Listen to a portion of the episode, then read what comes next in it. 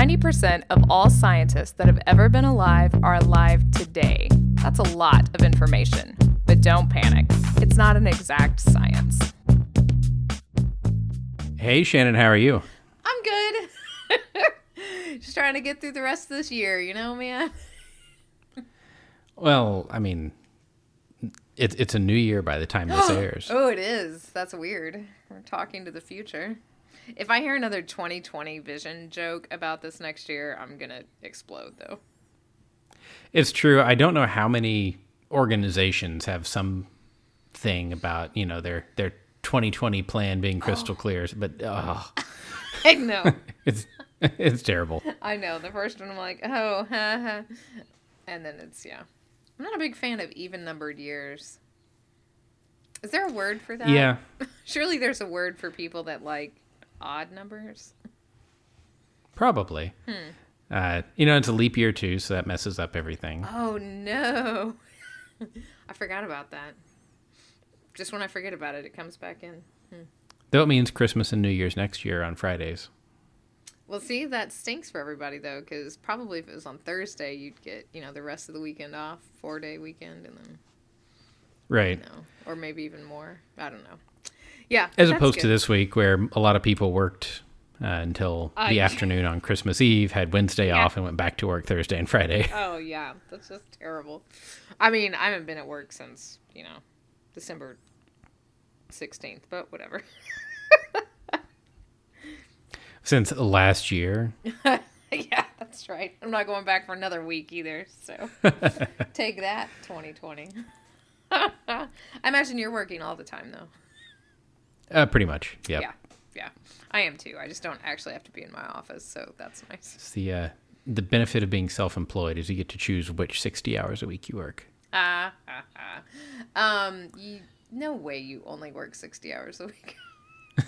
Yeah, okay. you get to choose which 80 hours a week you work. There you you go. That's how we do it. All right, great. No, it's been uh, it's been wonderful. I've been you know going to the movies and hanging out. And I told myself that this was the week I was going to forget about work, like not check my email or anything, and I made it three days. So that's about normal for your email checking oh man, I knew I was setting myself up. no, it's normal for my email response. I know you people are there. I just don't care. By you people, I don't mean our listeners. I mean John bugging at me about something. But Ouch. ah, yeah, I know. Um, so emails. Speaking of, Yes. I think I'm gonna have some resolutions about emails, but they're not gonna be anything you like because it definitely doesn't involve checking it more. Yeah, we we realized that we didn't do a resolution show last year. Everyone is probably excited about that. Probably. uh, but we're back That's right. with that. I figured we should, you know, take some time to self-reflect since we didn't at all last year. So we had a pretty big, uh, we had a pretty big shows last year, though. You know, we did our solar system series, and that was a lot of work, but a lot of fun. Yeah, and I think that's one of the things that we learned is that we want to do more things like that. I mean, we always enjoy having guests on, and you know, on the surface, you might say, "Well, it's not quite as much work because you're just asking questions," uh, but the logistics of getting guests on are always difficult because you're dealing with majority academic guests, and we all know how crazy academic schedules can get. Yeah, we're like herding cats. and you know we're trying to to go between two teaching schedules of the guest and Shannon, and then whatever crazy schedule I've got that week. Uh, but I think we definitely want to do more interviews, and you know this is a good. We always shout out to our Patreon people at the end of the show, but this is a good chance to really say thank you because you you buy those microphones that we send. Uh, for a while, we just had a couple microphones and we would ship them around and say, okay, once you're done with it, can you ship it to the next person for us? And we had to keep track of where several microphones were circulating around the country Uh, yeah. or coordinate handoffs at conferences. And now we've adopted the, the model from our friends over at embedded.fm, which is here's a pretty okay microphone so you don't sound terrible on the show. And for coming on the show, your thank you is you get to keep it. Yeah, that's much better than just expecting people to, you know, pay return postage for this microphone that they don't own. Right.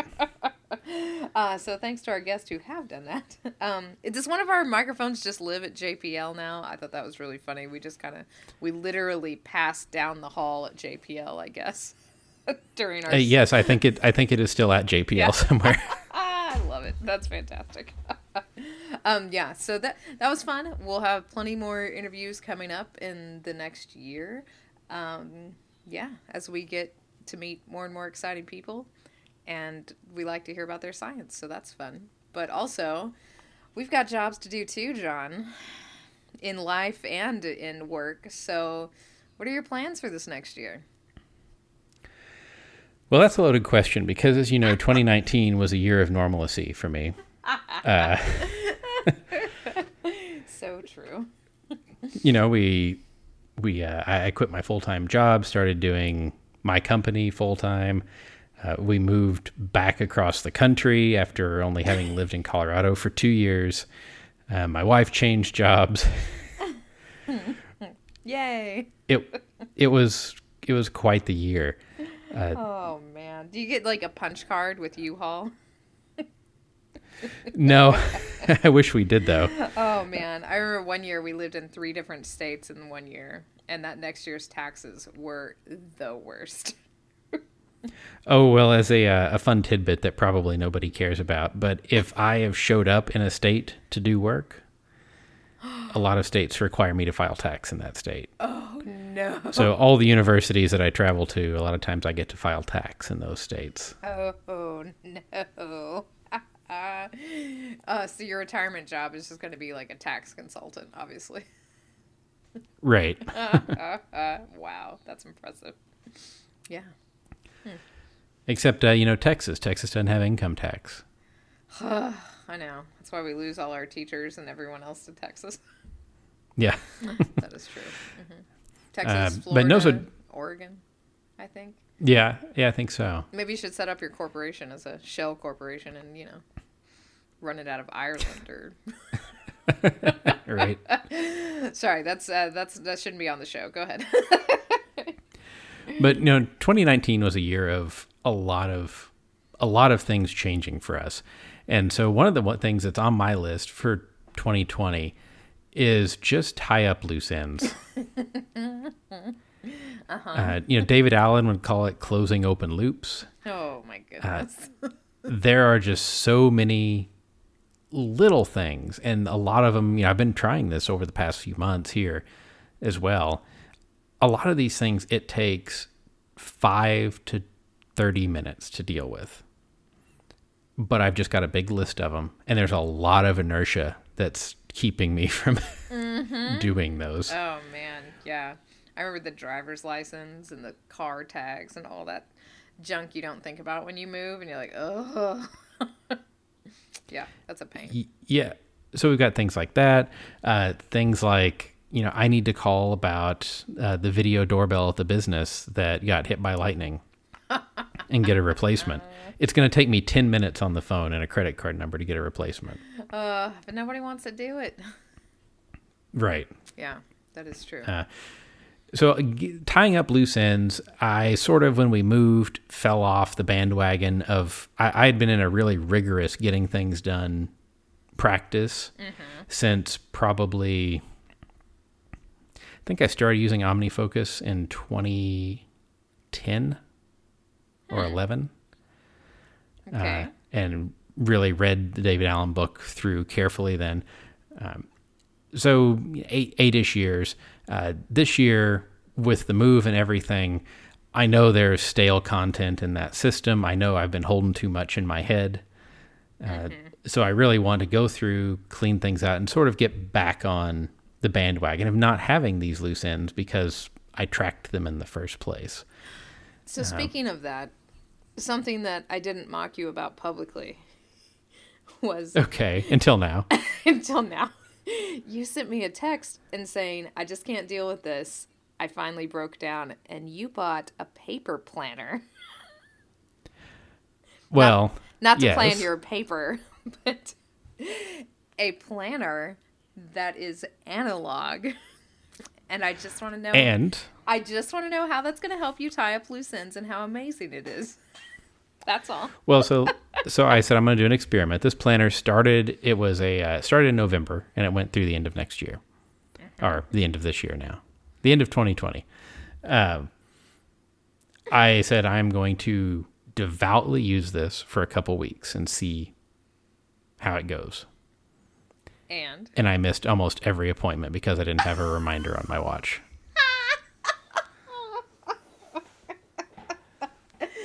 oh man. okay. So that experiment ended poorly. Oh, and it's already over. After I missed like the third conference call I was supposed to be on, I I said, nope, nope, and went back to using a digital calendar. And part of the tying up of loose ends there was I was very frustrated with having multiple calendars. You know, I had one associated with my Gmail account, one associated with my iCloud account, one from some old email I hardly ever use. And so I, I did go ahead and merge those things together. So I have a personal calendar and a business obligations calendar. okay. Which was probably That helped clean that up. Yeah. It was just easier to walk in and buy a paper planner than to sit down and do that. That's those 10 minute loose ends that you fight against. Right. Well, and I thought, well, the paper might be kind of nice. It seems a little less cold than pulling out a an iPad or a phone in a meeting. Yeah. And mm-hmm. then, well, everybody pulls out the iPad or the phone in the meeting to coordinate the next one. And there were definitely, even in those two weeks, a couple times where I wanted to say, you know, somebody would call me while I was on the road and say, well, can you do this on this day? I don't know. My planner's sitting on my desk at the shop right now. Let me call you. And Yeah. it just didn't didn't really work for me, unfortunately. So I, I have a nice planner if somebody wants it. Uh, that's great. that's hilarious. Um, I'm surprised you lasted that long. you know, I mean, I dedicated to yes, I'm going to try this for two weeks. Uh, but what I really learned is I can get when I get into a state of flow when I'm working on something. The only thing that's going to break me out of that is an alarm going off on my phone or watch. Ah, okay. Yeah.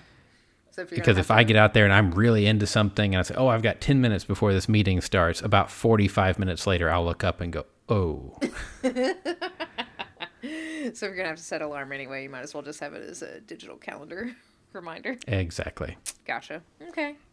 All right. I just wondered how that went. Yep. So that experiment's over, but uh, I would say, yeah, that's that's my first resolution for this year, and I feel like these resolutions, compared to some of the ones I've had in past years, are boring. Mm-hmm. Uh, maybe that's. I, I don't know what else to say about them, but I really do want to go through and like take care of all those 10 minute tasks. Okay, we've got well, when you move as you know, you end up with lots of why did we have 25 mugs from you know one restaurant or um, when I left Penn State, I had I don't know if everybody where they are has a Dickey's barbecue.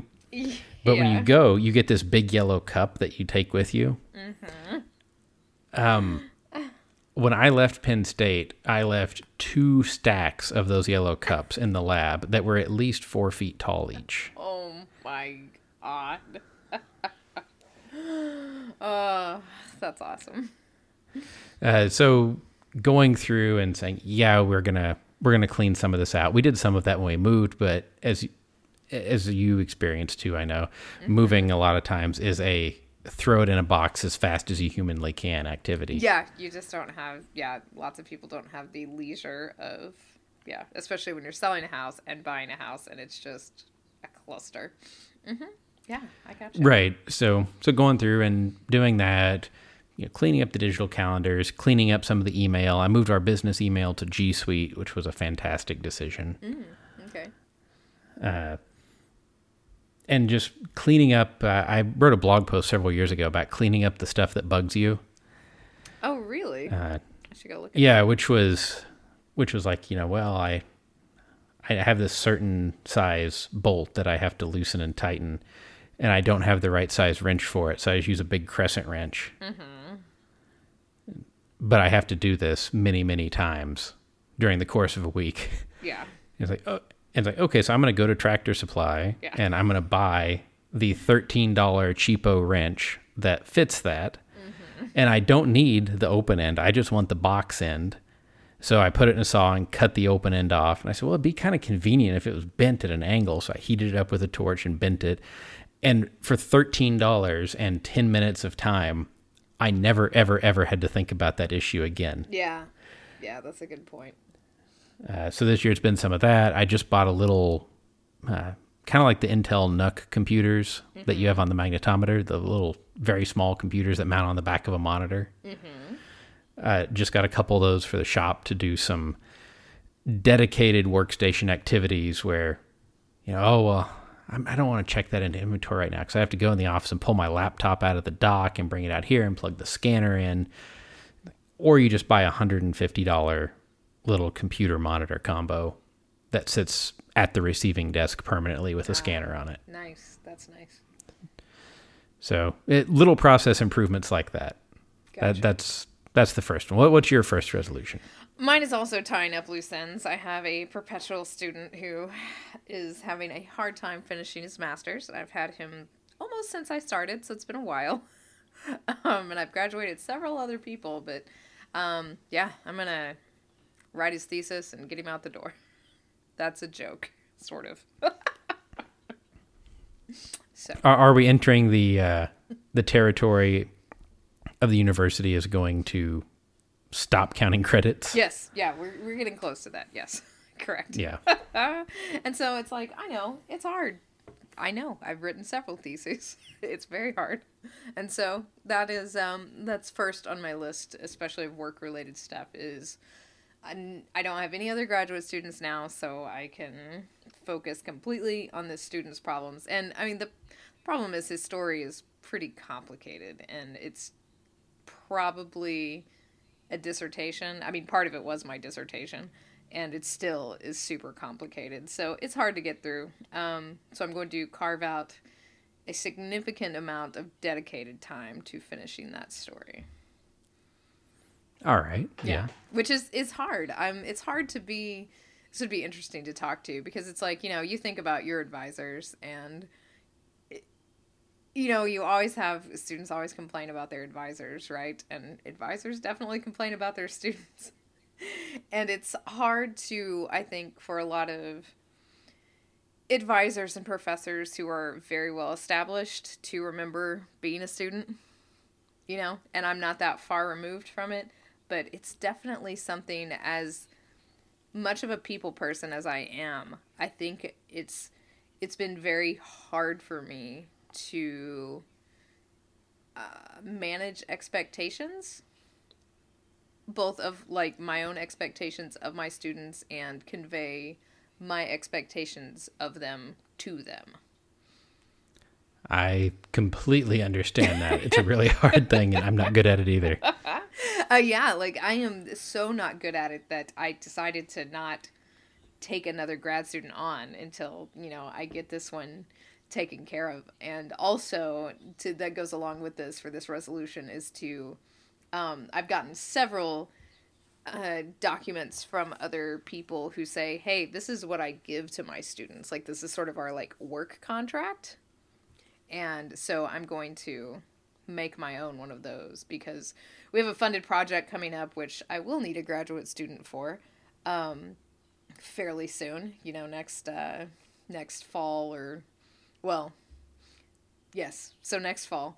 So if anybody's interested, um, and so this is something that I want to move forward with, just to be like, hey, these are my expectations. If you can't deal with this, you know, maybe you need to work with somebody else which is crazy. That's a very interesting thing to me. Have you did you ever get a document like that from anyone? I didn't, but I wish I would have. Really. Right. Uh. I'm, Yeah. I mean, I'm a I'm a pretty self-directed, self-starting person, so Yes. I was okay. Yes. And if you say, well, you need to work at least 40 hours a week, it's like, well, I'm already going to be doing 60 anyway, so Yeah. we're fine. Yeah. But yeah, I I think providing that structure and it protects both sides too. Yes. Correct. Because we've had a lot of um with all the talk about mental health we've actually had a whole lot of seminars that are aimed at faculty, like put on by the graduate college, which unfortunately not a lot of people participate in, but I found them really helpful to go to. And then we've also had a lot of input from the students. We made a um, our our school made a call or made a graduate student sort of advisory committee, and they met. We brought in people to talk just to the graduate students, you know, about mental health and challenges associated with school and conflict resolution and stuff like this. And um, you know, they came up with a thing that sort of a overall this is what we want from advisors. And so we're actually working that we have a subcommittee within the department that's working on making sort of one of these documents on the larger scale because obviously not every not every professor is going to do this or think as much or care as much about their grad students as they probably should. But as a school, we're going to sort of make this document up, and I think it's a good move. Um, grad, I mean, school's really stressful. Grad school's really stressful. I mean, people kill themselves over this stuff when, you know, there's always people there to help, and sometimes it doesn't. It's stuff that you think matters and it doesn't. And so this document I think will be really good. I'm excited to put it together and I don't want to say get rid of this research because it's so complicated that there's definitely lots more to be done. I've already have like five different locations in Nevada that I want to go out and look at. So, so but, sure. but to close chapter one of exactly. it, to at least have something done. Correct. There. Exactly. So that's my that's my number one thing. I've actually been working on my paper planner and setting aside times that I am specifically writing in for this stuff. Um, that's sort of one of my like not tying up loose ends, but sort of perfecting my workflow and productivity. I'm kind of a productivity junkie without implementing all this productivity strategies. so Right. Yeah. Yeah. So I'm going to block off that time and make that happen. And hopefully, I'm just going to skip ahead to my second one. I'm going to publish a paper on it too. That would be great. I know that publishing is something that has always made your your hair stand on I know because of the nerves. exactly, and I'm. I think I'm finally over it. Which luckily I'm not in a tenure track position, so I don't have the um, stress that most people do. But you know, I'm on a paper. I was on two papers this last year, and I actually, you know, wrote an article that got published. Counts as a publication. Thank goodness. so I've got that out. So now hopefully that train will keep uh, keep moving forward. And it's like I just need to get. Even though this, it's hard when you have such a complicated story that there's not an ending. You know, it's not wrapped up in this neat little bow. And so you still have to get it out there though. Oh yeah, and I think a lot of reviewers understand that that right. I mean, if it were something that you could wrap it up very nicely and put a, a tight bow on it and say this is exactly how it is, it's going to be a nature or a science paper. Yeah, yeah. Uh, whereas if you're putting it out in not nature or science, I think there's always going to be that aspect of here's our best interpretation, and in five or ten years we're going to come back and re-examine this. Exactly. Um, I think a lot of our fun papers do that, which maybe that's why they're so enjoyable to read. Right. They they don't make the illusion of we have perfected this. Right, exactly. And so many of them are just like cool little ancillary to, you know, major research projects. Hey, we found this thing too. Like the anole lizards that were displaced by hurricane winds, which is crazy. right. Sorry, I just wanted to bring that back up because it's the best the best movie in a scientific paper I've ever seen the the leaf blower blowing the lizards off of wicker chairs. exactly, catching them in the backdrop. Oh, that was good stuff. Anyway, what's next for you? well, so I, I had heard. I don't remember where I read or heard this about trying to have your goals distributed between the categories of healthy, wealthy, and wise. Oh, interesting. Mm-hmm. And I'm generally bias towards one category or the other most of the time. Uh, uh, yes. And most times probably learning. Uh-huh. Yep. Uh, but so for my my healthy, you know, some years I've tried the okay, I'm going to lose X pounds, or I'm going to Yeah. go to the gym X times a week, and sure, those kind of work, and they're very quantifiable. But you know, at the end of that year, was I happier that I did those? Well, probably not. uh, so, so I'm going to make one that is not in any way. Well, I guess it, you could quantify it, but it's not. I'm going to step on a scale and track how many pounds a week or how many times I went to the gym or how much weight I lifted. But it's just to get outdoors more. Yeah. Um, people might say, well, you left Colorado, but Northwest Arkansas is one of the most beautiful places in the country, and that pains me to say, but it's true. It's really Yeah, I mean, there's nice. tons of canoeing and kayaking. There's lots of hiking. There's rock climbing. There's bouldering.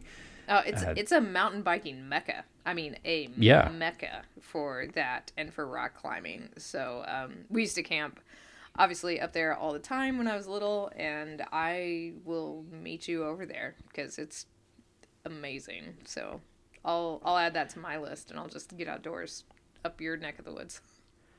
Well, and you know, there's some really cool geology. There's a road cut that I drive by all the time that has really tight, like maybe 20 foot period folds. Ooh, nice. And I've always wanted to like pull over and just like go hike around there and see, you know, what the heck's going on here. what else is out there? Yeah, that's super great. Uh, yeah, and uh, there's a lot to do here. Yeah, in Colorado, we had great things to do, but we never went and did them because I was doing two jobs, two full time jobs. Uh, yeah, exactly.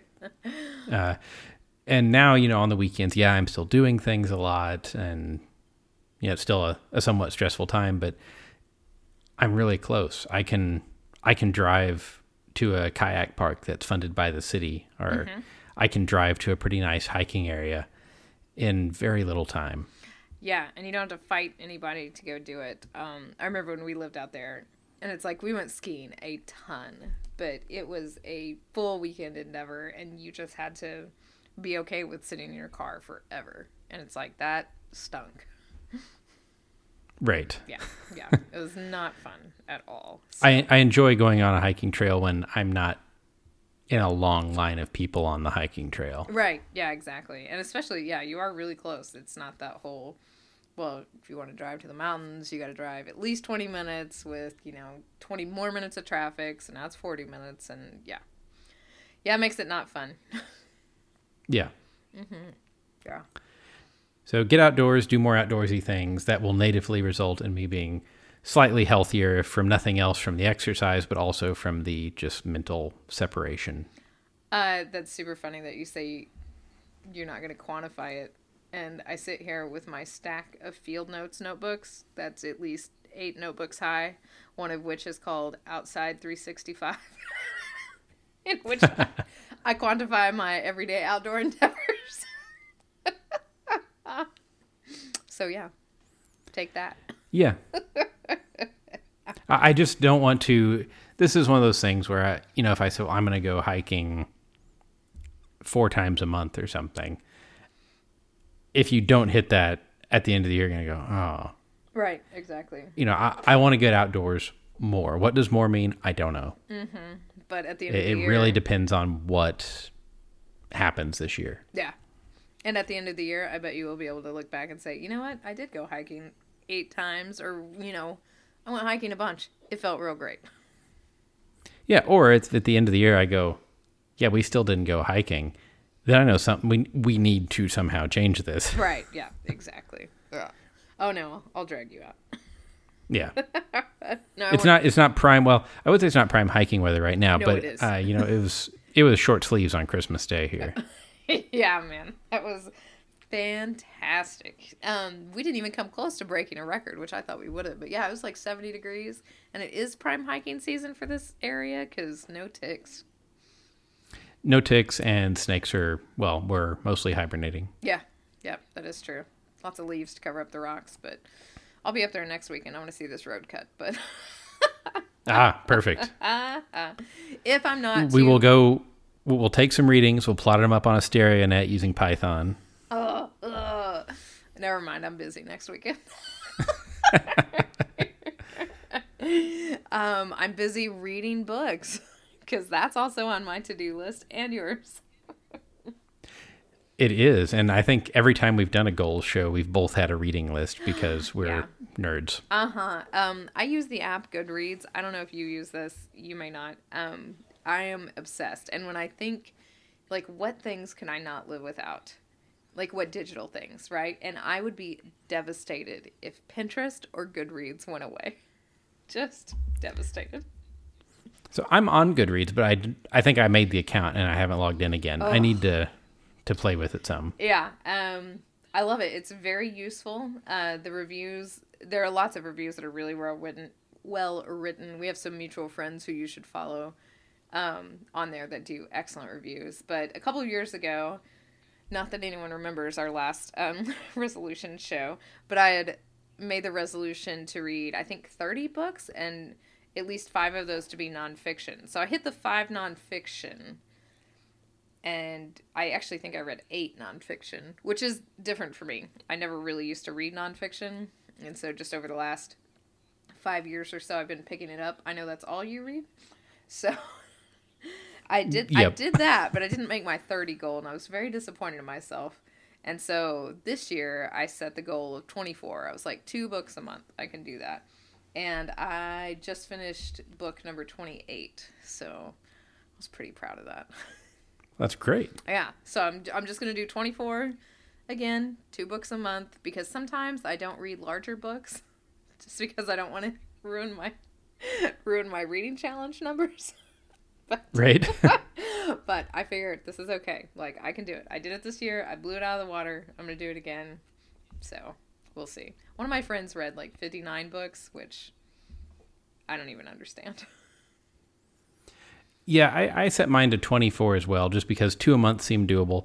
I would love to say, you know, like I'm going to do one a week Ugh, man. because some weeks I do, Yeah. but some weeks I don't. Exactly. Like it takes a lot of uh you know what's really disappointing in general is my time at field camp. I'm there and it's like field camp's all I have to do. And so I always think that I'm going to read a ton of books at night and I never do. I'm just too exhausted and I don't get just- yeah. yeah, and it's You're like wiped out. Exactly. And it's like I don't I don't understand those people who say, "Well, I can't read. I work too hard." And it's like I'm never like that. Like I've always read, you know, I have to read before I go to bed. I just can't physically sleep really unless I go to sleep with a large book hitting me in the face. but man, field camps rough. I resorted to books on tape at night. That's how I was like, I can't even keep my eyes open. Like I just listen to 20 minutes of a book on tape and be done. So, Well, and when I when we lived in Colorado, you know, you and I have had a discussion of like, well, does an audiobook count? And we came down on the side of yes, yes. it does. Yes, it does. As long as Uh, it's unabridged. Right. And when we lived in Colorado and I had a 45 minute commute each way every weekday, it was easy for me to knock out like almost a book a week if I wanted. Yeah, exactly. And that was just in the car. That wasn't even what you read at home. Yeah. Yep. Uh, now I have a six minute commute. You can't even get us queued up in that time. I, I can't even get through my podcast list in that time. There are so many podcasts that I really enjoy listening to, and I feel really bad because you know we know know the podcasters of many mm-hmm. of these shows. Actually, probably all of them that are my favorites now. And I look at it and I say, I've got twelve shows backed up here. Can you listen while you work now? Do you have mundane enough tasks sometimes to be able to do that? Hmm. It depends. Yeah, I can't do it. I have to be driving. Like, it's real hard for me to. It has to be the most mundane thing ever, which I rarely do during my workaday. And so, yeah. Like soldering is probably one of the things that I can if I'm soldering up a bunch of cables. Mm-hmm. But like right now, I have my intern doing that, Right. That That's what I was going to say. Yep. and I and I told him when I taught him how to solder, I said, "You don't understand how hard this is for me to give up because this is like my zone out activity that's still productive." but it doesn't make sense for me to do it right now. Oh gosh, that is so funny because I had, as you know, I've complained on here a lot. I had my biggest class I ever had. You know, this last year I've never taught sixty people, um, and then I also had another thirty-five person class on top of that, and another twenty-five person class on top of that. So that was the most. I know those are low numbers for lots of people, but they're pretty high numbers for me for one semester.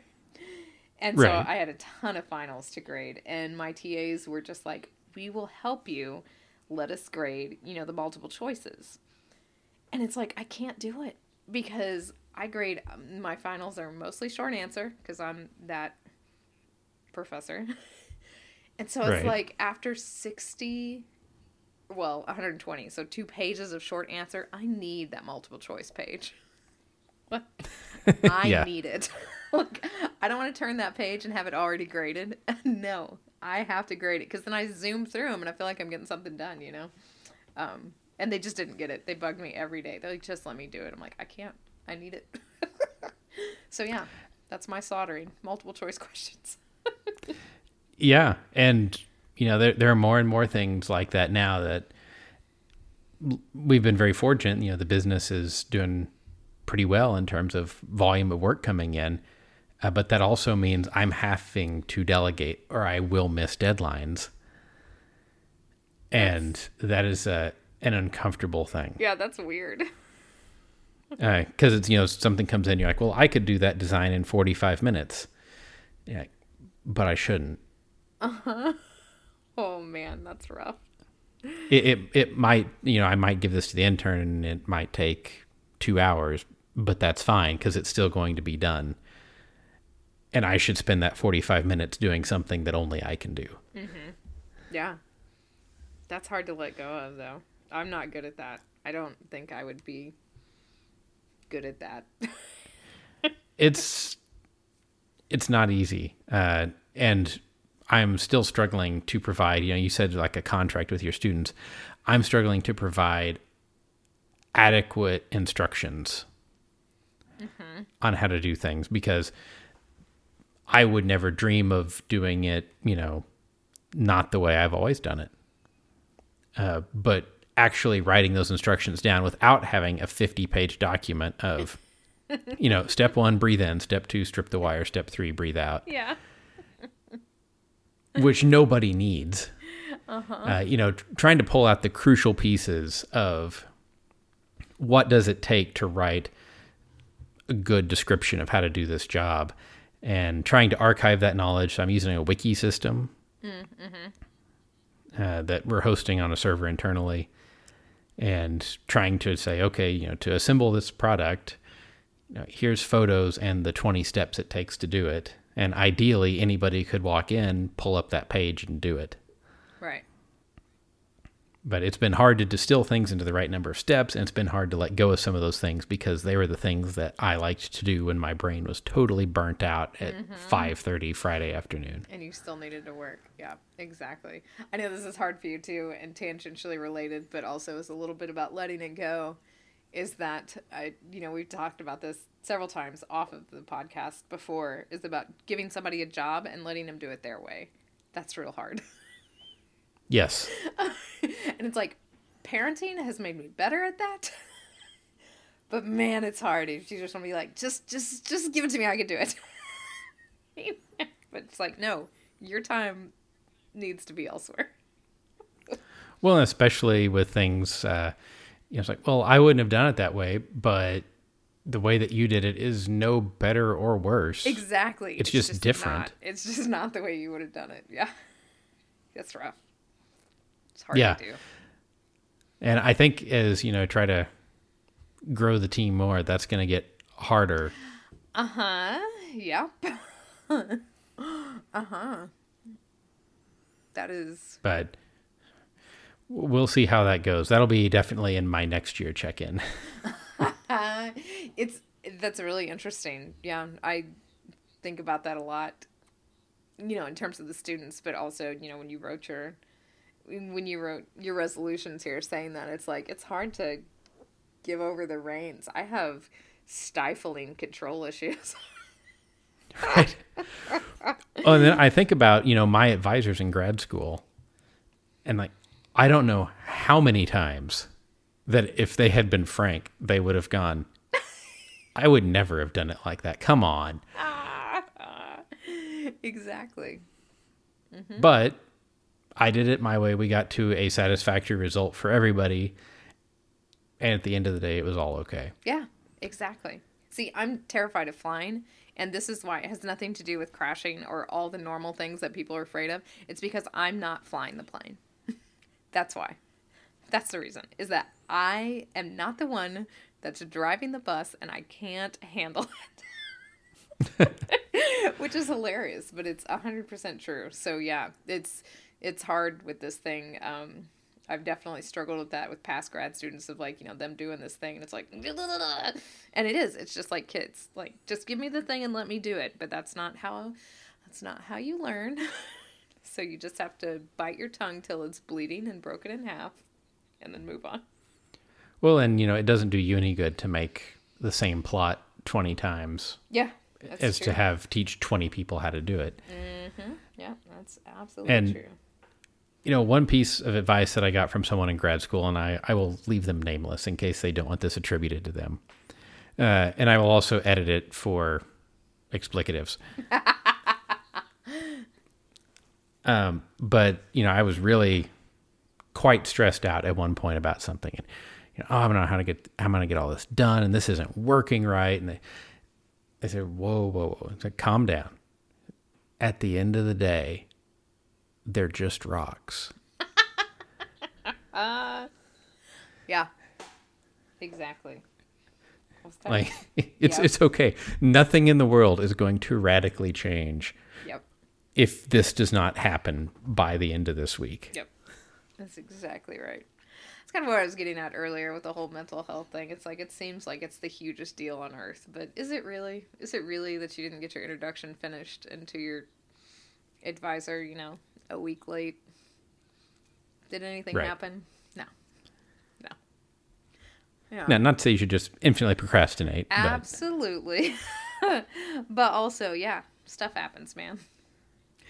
Which procrastination leads me to my next one for sure. related back to what we talked about in the beginning. Man, I, and I was just talking to my best friend on the phone tonight about this too. We're actually having a conference call after we get done, so I'm going to look for your input because I know you're a zero inbox person, but you do some stuff that I just don't think my controlled nature will let me do. So, I want to zero my hmm. inboxes. I want to get to I want to be one of those people that at the end of the day, I can see the entire picture behind my Gmail or my Outlook and be like, okay, either it's in the queue to be done or or it's done or I've deleted it and that's it. Because I feel like this last year, you know, having the kids and well, having this crazy 2-year-old um and also I I eschew email. I don't like it at all. I don't like the fake urgency that it creates. So I you know, rebel against it to a sometimes detrimental degree. We'll say that.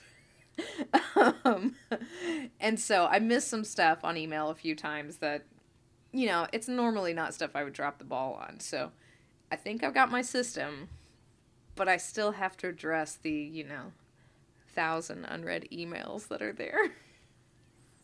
It is time to declare bankruptcy. You you click the little check mark in the upper left hand corner that selects all, and you click the archive button. I can't I can't do it. that's that's what I can't do. So you don't have lots of folders at all, right? You don't have any folders? How how does this work? I, I have no folders because search is oh. powerful and it wastes time putting things in folders. what if you forget what you're looking for? Then how are you going to find it anyway? Man.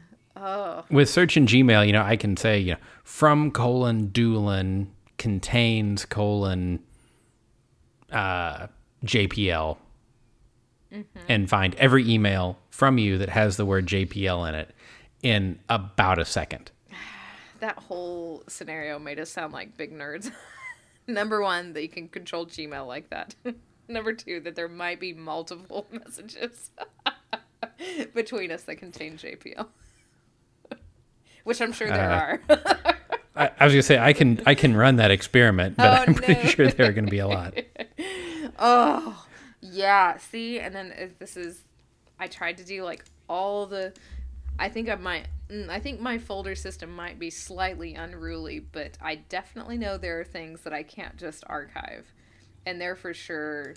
I get really bogged down with like the tiny requests from people, whereas like I should probably just address it immediately, and I don't because I'm afraid that will steal all my time. You know, and so Right. I mean, stuff like, you know, I just wrote 10 recommendation letters on the last day at work. Like, I had written some of them, and then I had to, like, you know, put them on our digital letterhead and all this jazz, which is a whole nother thing that we can talk about.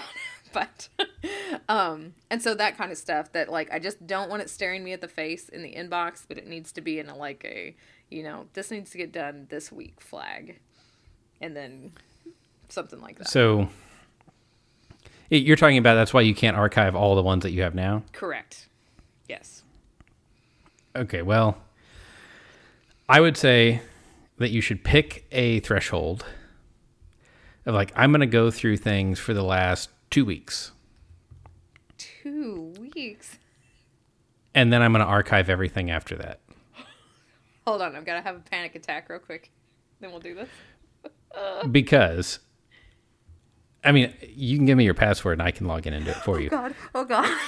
Um, Definitely hyperventilating now.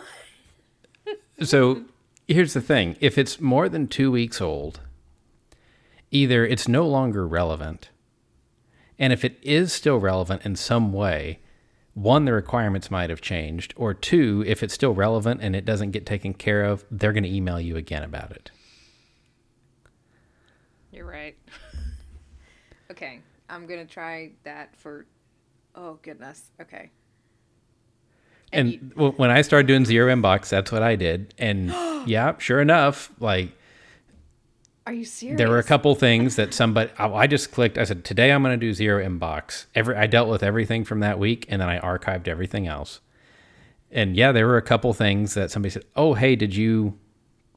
Are you going to get this to me?" Oh, yes, I will. And I dealt with it, and then I ar- it, you have to declare bankruptcy at some point because anything older than about ten days is stale. Okay. Yeah, you're right. That's rough. I just. Oh goodness. I'm still kind of twitching a little, but you're probably so. I did this with my Gmail because I've had my Gmail account since 2006. Like I was a beta tester or whatever for Gmail whenever it came out. 2003. I don't remember Right. where it was. Yeah, it wasn't 2006. Sorry, it's like 2002 or something. So I've had my Gmail account quite a bit of time, and I look at it right now, and there are 1,400 unread emails. Most of those are just this dumb job listserv, but I it's not dumb. It's actually quite good. But I keep it so I can forward it on to students. Um, and that's what I did for my Gmail.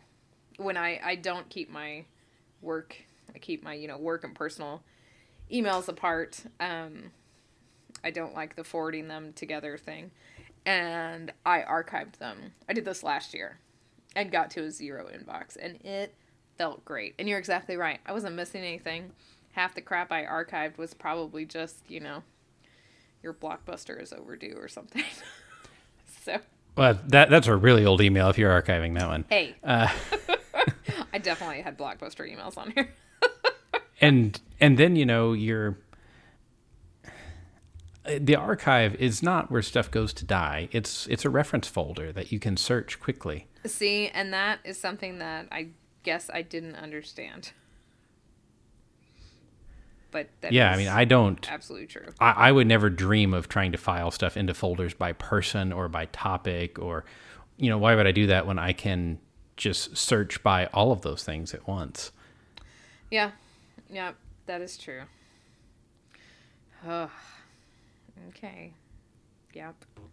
That seems like a good call. like i said go go through and deal with the last two weeks of stuff and then give me your password and and let me go in and take care of it oh my gosh, this is great. great. Oh man, I'll die. I'll just die. But you're probably absolutely right. If somebody sent me a paper five months ago to read, I'm probably not going to get around to it. Well, either you're not going to get around to it, or they'll email you again if it's important, or they've already changed it a bunch and they'll email you the updated version anyway. Right. And if it's an old paper and they'll say, hey, have you read this? I can just search my archive and find it and then read it then. Exactly. Okay. Okay.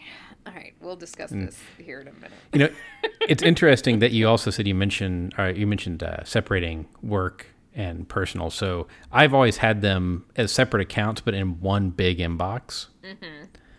And when I did the switch to my business email on G Suite, I purposely now have two email apps on my phone.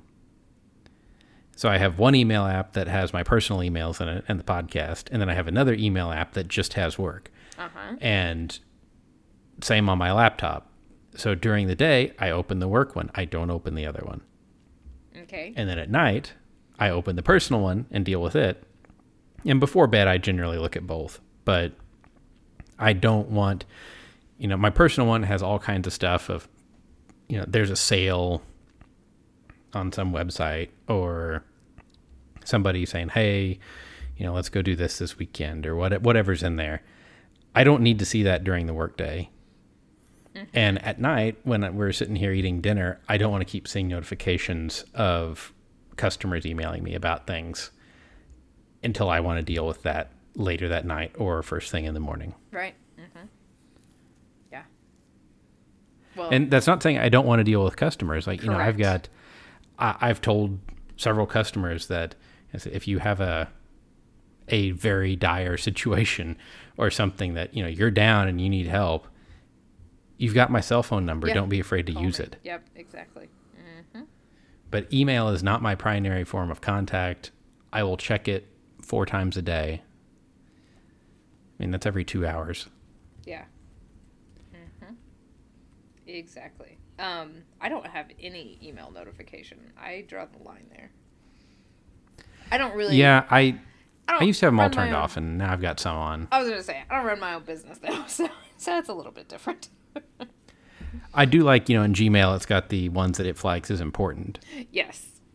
And so those give me notifications, and the other ones don't. Oh, okay. I didn't know you could do that. Interesting.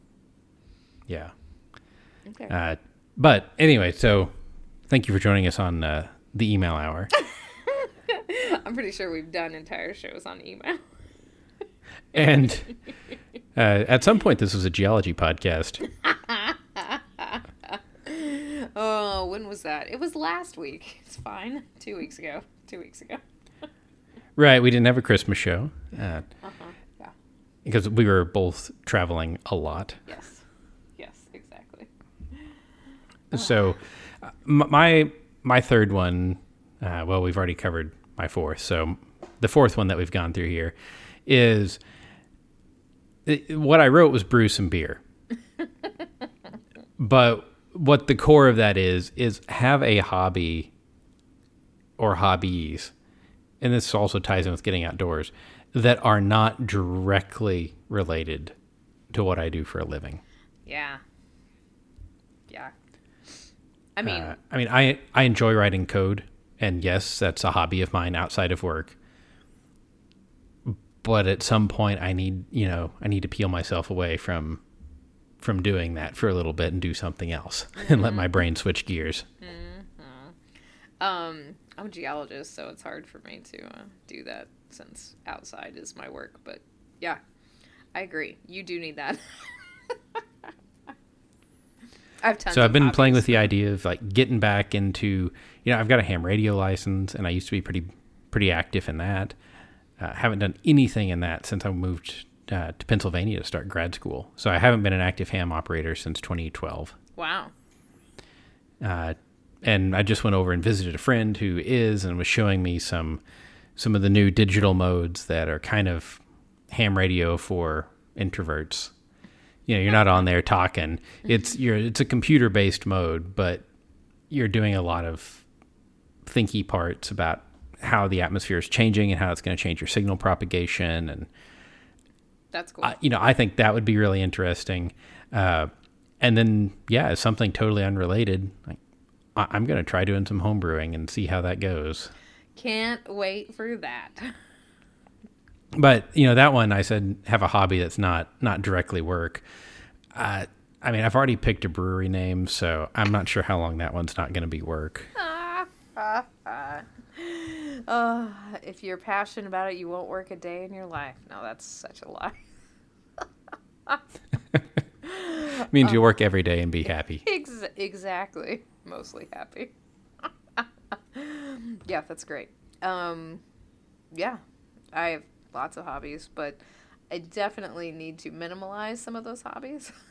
that's for sure. Okay. Um, and I think we sort of already talked about this. Just, I'm real obsessed with this minimalist whole thing, and it's hard for me because I have a lot of stuff. But I feel like if I got rid of some stuff, I'd feel a lot better. And so this is sort of my big personal one is to, just like you said, just sort of go through the house, get rid of stuff I don't need, get rid of all the extra stuff, maybe even downsize some of my hobbies because I do have a bunch of hobbies. And uh, yeah, I think I need to meditate. Okay, that's. I, I'm really curious to see where this takes you. I'm very bad at.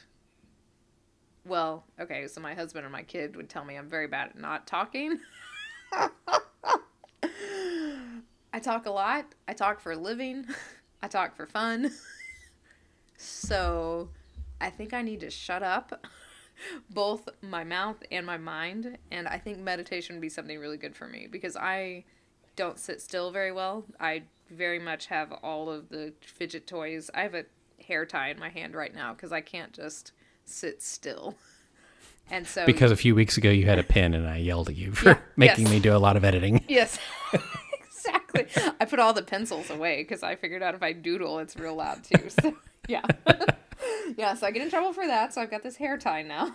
I had to click the pen once to write down, um, yeah, write down some notes about the inbox. But uh, yeah, so that's something I'm gonna try for real. Like I've read a bunch of books about it because that's the kind of nerd that I am. But I've never done it, and I'm gonna do it. So I'll All right. you know. Yeah. hmm Yeah. That's this year. Okay. well, I think the the last one, which will be a fast one uh, to discuss on here, because I don't think it's something that is deeply interesting to a lot of people or widely relatable, um, but is to really grow the company a lot. Yeah. Well, I think we've touched on that in almost every one of yours, right? Except for your beer brewing. Right. Uh, you know, doing more things with more customers, uh, trying to diversify the customers that I've got so that if research funding takes a hit, or industry funding takes a hit, or manufacturing funding takes a hit, we're not just sunk. yeah. Uh, you know, we bought a lot of equipment this year and trying to decide how we're going to keep that equipment busy. And, you know, we, bought it because it was justified for the jobs that we're doing, but what other things can we do to maximize its use? Uh, what other equipment should we get? What things should we outsource? And how can we grow in terms of number of employees?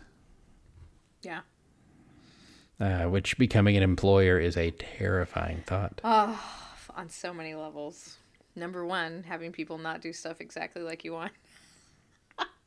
right. I mean, I already do have with with our intern, but that's you know a ten hour a week Right. Yeah. kind of position. Uh, when it's somebody's 40 hour a week vocation and you are directly responsible for helping them have food on the table and a roof over their head. That's scary. Yeah. It's one thing for you to have to eat it ramen noodles all the time, but to make someone else eat meat eat ramen all the time. Right. That sounds delicious. I'll probably have that when we're done.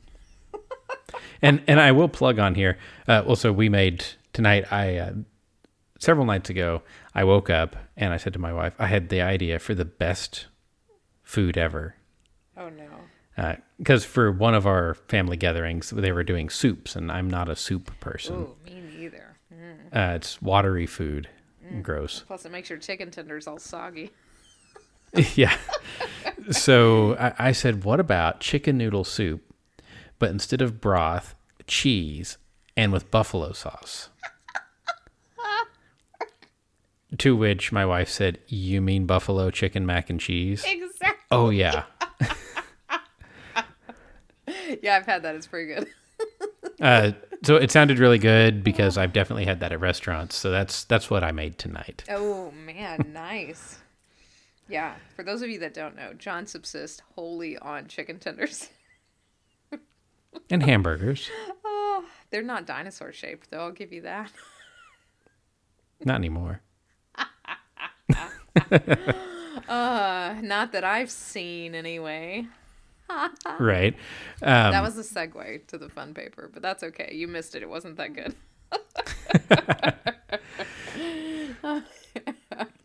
But uh, anyway, yeah. So that's the the moral of the story. I guess is just it's going to be a year of a lot of change again, and I'm excited to see how it goes, what all happens. Uh, Yep. yep.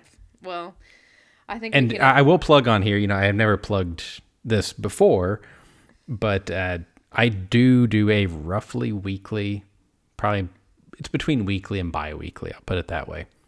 Uh, video on a YouTube channel for the business. That's just what's going on right now.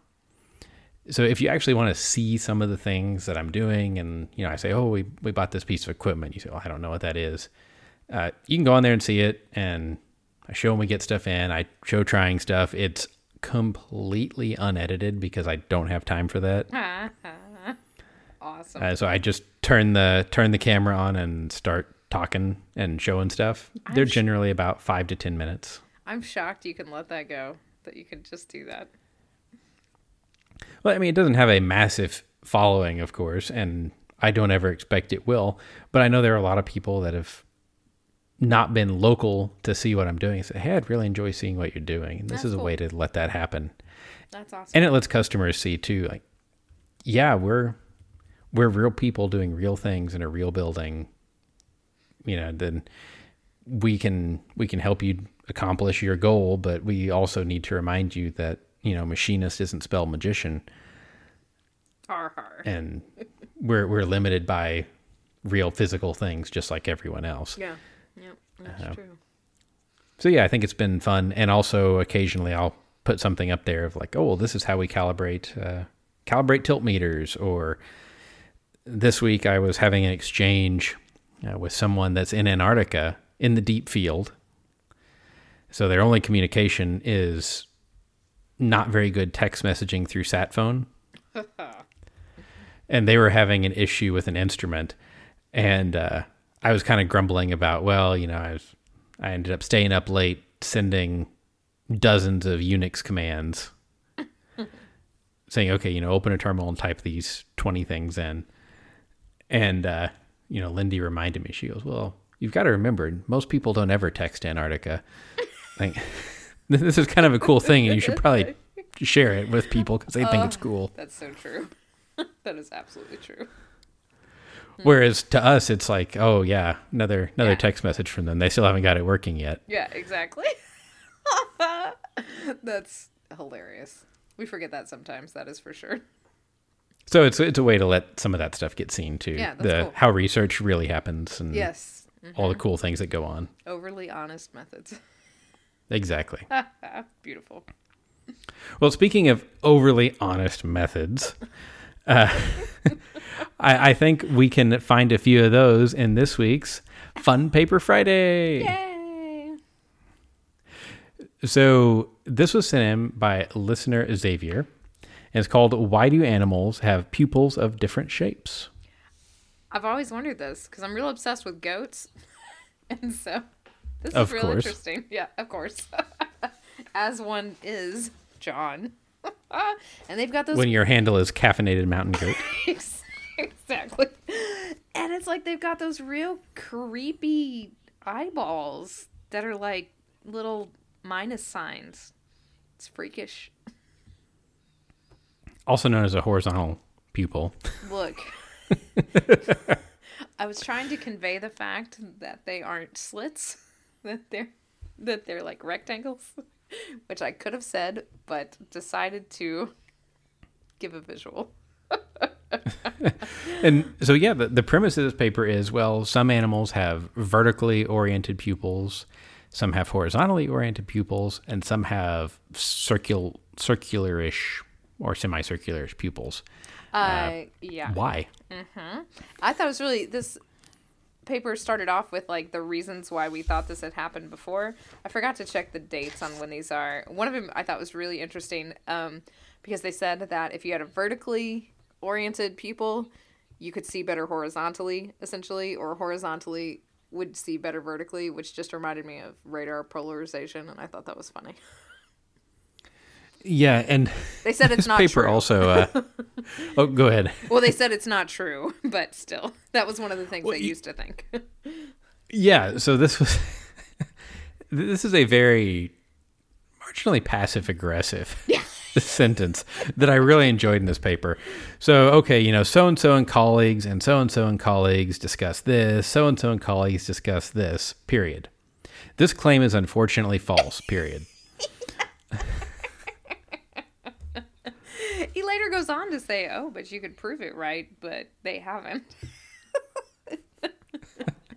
But I thought that was a very uh, succinct way to say that. This claim is unfortunately after directly calling out a few papers. So it sounds like there's some friendly uh, or semi-friendly competition. Uh, yeah, this research area. pretty funny. Uh, which I mean, it makes sense. Um, this is super cool.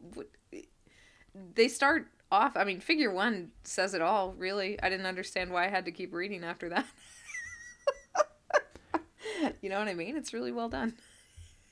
This figure is almost the perfect figure. I knew you were gonna love it. I knew it. Well, I wondered if you would actually. It's pretty cool though. Um, so the animals that have this, which I didn't even think about the difference between this. So if you say vertical slit, I always think poisonous snakes and cats, because yeah, which isn't true. Not all poisonous snakes have vertical slit eyeballs. That's a misnomer that you should not follow, kids. Um, but that's what they're talking about, like domestic house cats. But big cats have what they call the subcircular, where it's not totally a vertical slit. It's this weird hybrid between like people eyes, which are circular pupils, and vertical cat slit eyes. And then you've got Right. the creepy goat eyeballs. the minus sign goat And- eyeballs. right. And so this this graph on the x-axis is foraging mode, whether it's herbivorous, active, or ambush. Mm-hmm. And then on the y-axis is the pupil shape, so horizontal, circular, subcircular, or vertical. Yeah. The only things that I would have done to make this figure the perfect figure would be to not have part A and B, just to replace the labels in part B with the pictures in part A. Yeah, yeah. uh, and maybe a slightly more color contrast. Because if you print it in black and white, which is what I did, I'm actually holding a dead tree carcass copy of this paper. Oh wow. the The polyphasic and nocturnal, the shapes are radically different, but the colors aren't that much when you print it. Uh, yep, that's what I thought too. I was like, oh, blue and red. You could have done something else with that.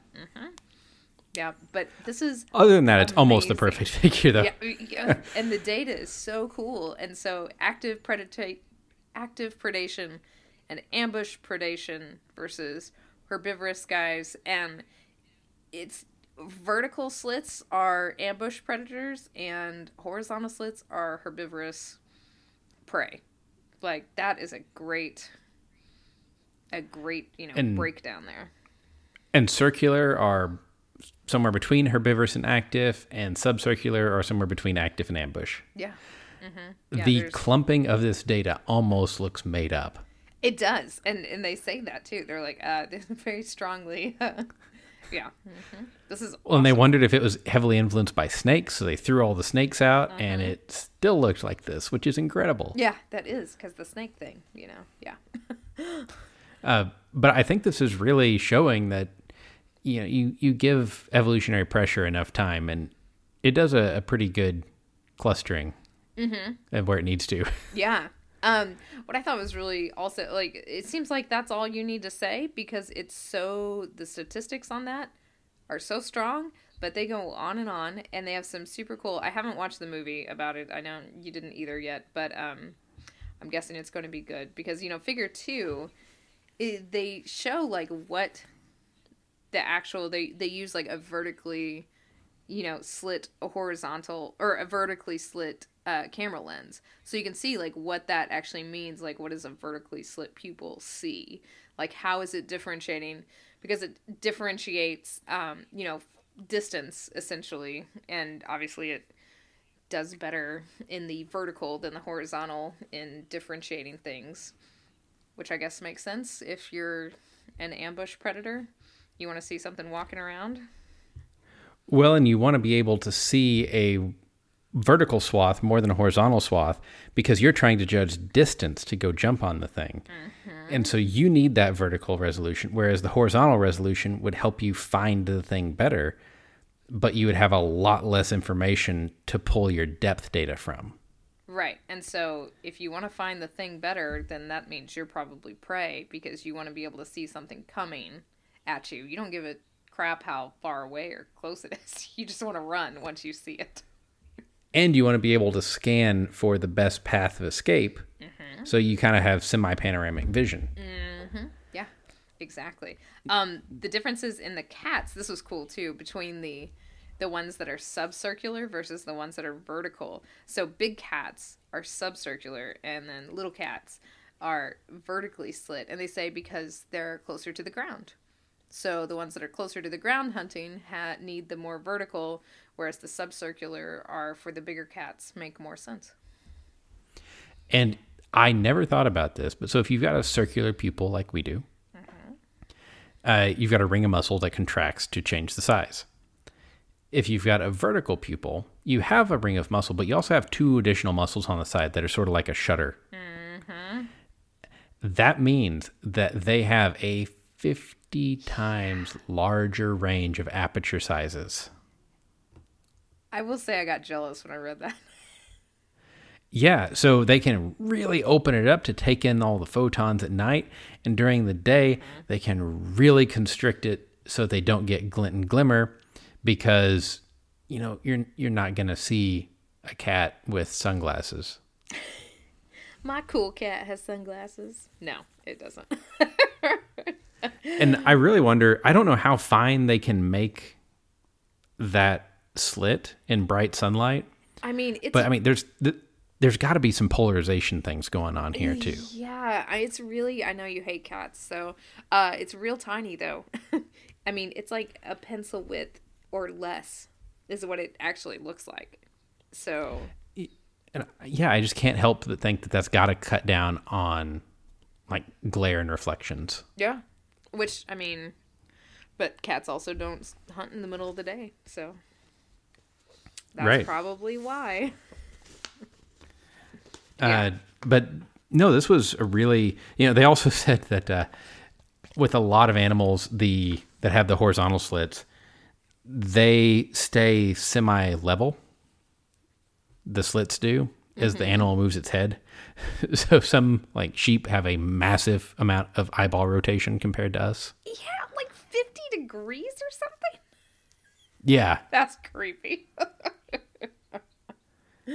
And one of the authors said in an interview I read with them about this uh, that they spent a whole day sitting at the zoo just watching animals' eyes as they move their heads up and down before they would really believe this. But oh, that's great. Yeah, 50 degrees. That's unbelievable. And they talk about, too, um, why nobody has diagonal slits, which was sort of interesting. yeah, I mean, it's a really bad compromise. Right. Yeah, exactly. It's like no point in it, I guess. Um, Like, if you're going to do that, you should have circular because it works way better. Mm-hmm. yeah, it's. Um, it says they're moving on. This was terrestrial species, but they're moving on to aquatic, aerial, and arboreal life because it's totally different within those populations too, which is very odd. It is. So, I mean, we'll, we're definitely going to be keeping an eye on this field of research. and Seeing. Uh, Uh, We'll be seeing what else they come out with. oh no, I can't even say anything else. I will say though that I have an ad blocker that's just puts in pictures of cats, and so I got real confused reading the, you know, the, the sort of you know citizen science synopsis. i I'm like, is this cat part of the figure or not? Turns out one of them was, one of them wasn't. Oh my. Yeah. Anyway. Well, if you have data to contribute on the pupil shape of your favorite animal, Shannon, how can folks get a hold of us? show at don'tpanicgeocast.com. You can find us on Twitter. I'm at Shannon Dulin. John is at geo underscore Leeman. Together we are at Don't Panic Geo.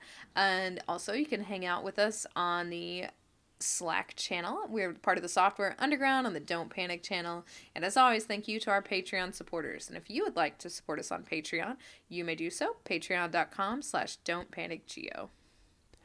And until next week, remember, don't panic. It's not an exact science. Any opinions, findings, conclusions, or recommendations expressed are solely ours and do not necessarily reflect the views of our employers or funding agencies.